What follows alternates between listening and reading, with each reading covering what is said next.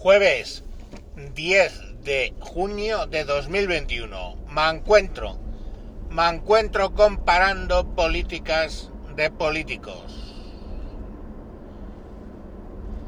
La vicepresidenta de los Estados Unidos, Kamala Harris, ha ido a Guatemala.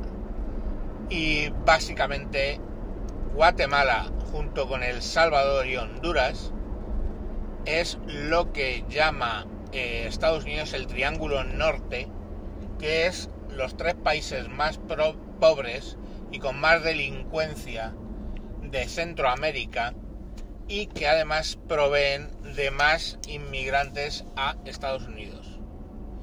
Las maras o bandas juveniles, el narcotráfico, hasta de sus propios presidentes, pues hacen unos países estupendos para vivir en los cuales pues la gente decide marcharse a Estados Unidos. En las sucesivas oleadas que se han ido dando desde que Biden llegó a la Casa Blanca y abrió la mano. Eh, de entrada, la decisión de no devolver a menores no acompañados ha hecho que en algún mes hasta 19.000 menores no acompañados han llegado a la frontera y han entrado en los Estados Unidos.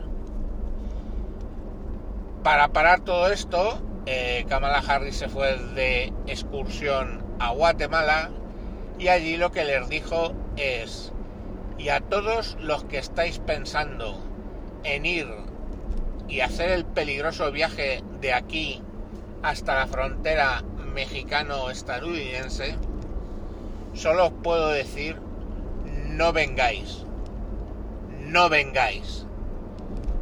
Estados Unidos seguirá defendiendo su frontera y eh, la legalidad o algo así. No, no es un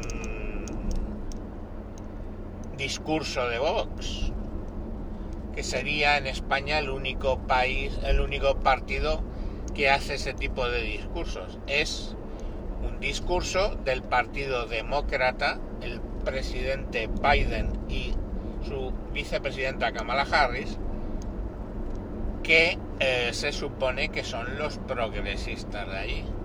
De hecho, todos se pusieron muy contentos aquí porque ganó Biden a Trump pero la realidad es que eh, Biden lo que se ha dedicado es a cometer errores de efecto llamada para luego hacer afirmaciones como la del otro día, no vengáis, no vengáis.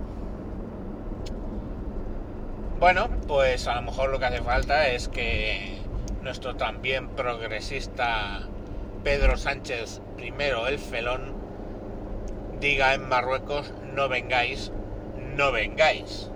Y por supuesto, luego defienda la frontera adecuadamente.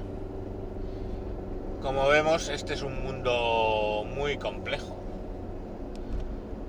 Hoy leía un artículo sobre la situación en Francia, también del tema de la inmigración, de cómo se ha reducido la natalidad, de un poco todo y haciendo la hipótesis de llegar a una guerra civil en Francia eh, debido a todas las situaciones que van teniendo.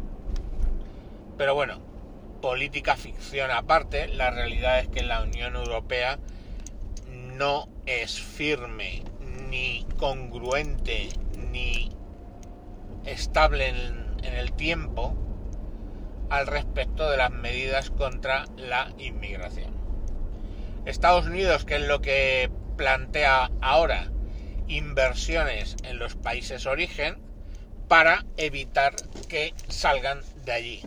Pero claro, ya sabemos todos qué pasa cuando metes dinero en uno de estos estados cuasi fallidos pues que se queda por el camino en muchísimos casos y no llega a lo que realmente tiene que hacer, que es generar infraestructura principalmente para que esos países puedan desarrollar una industria gracias a esas infraestructuras.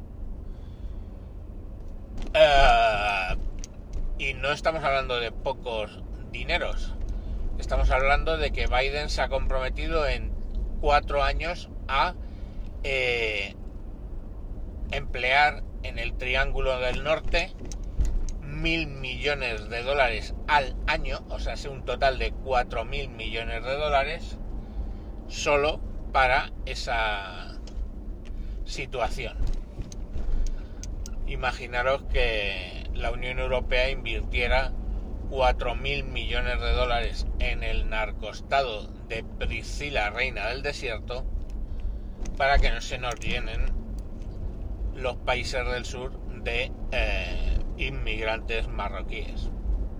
Implanteable. En fin, que la situación es esta y yo os he explicado un poco, quiero pensar, cómo está el tema de Guatemala, Salvador y Honduras y la situación con Estados Unidos. Venga, un saludo y hasta próximos capítulos. Adiós.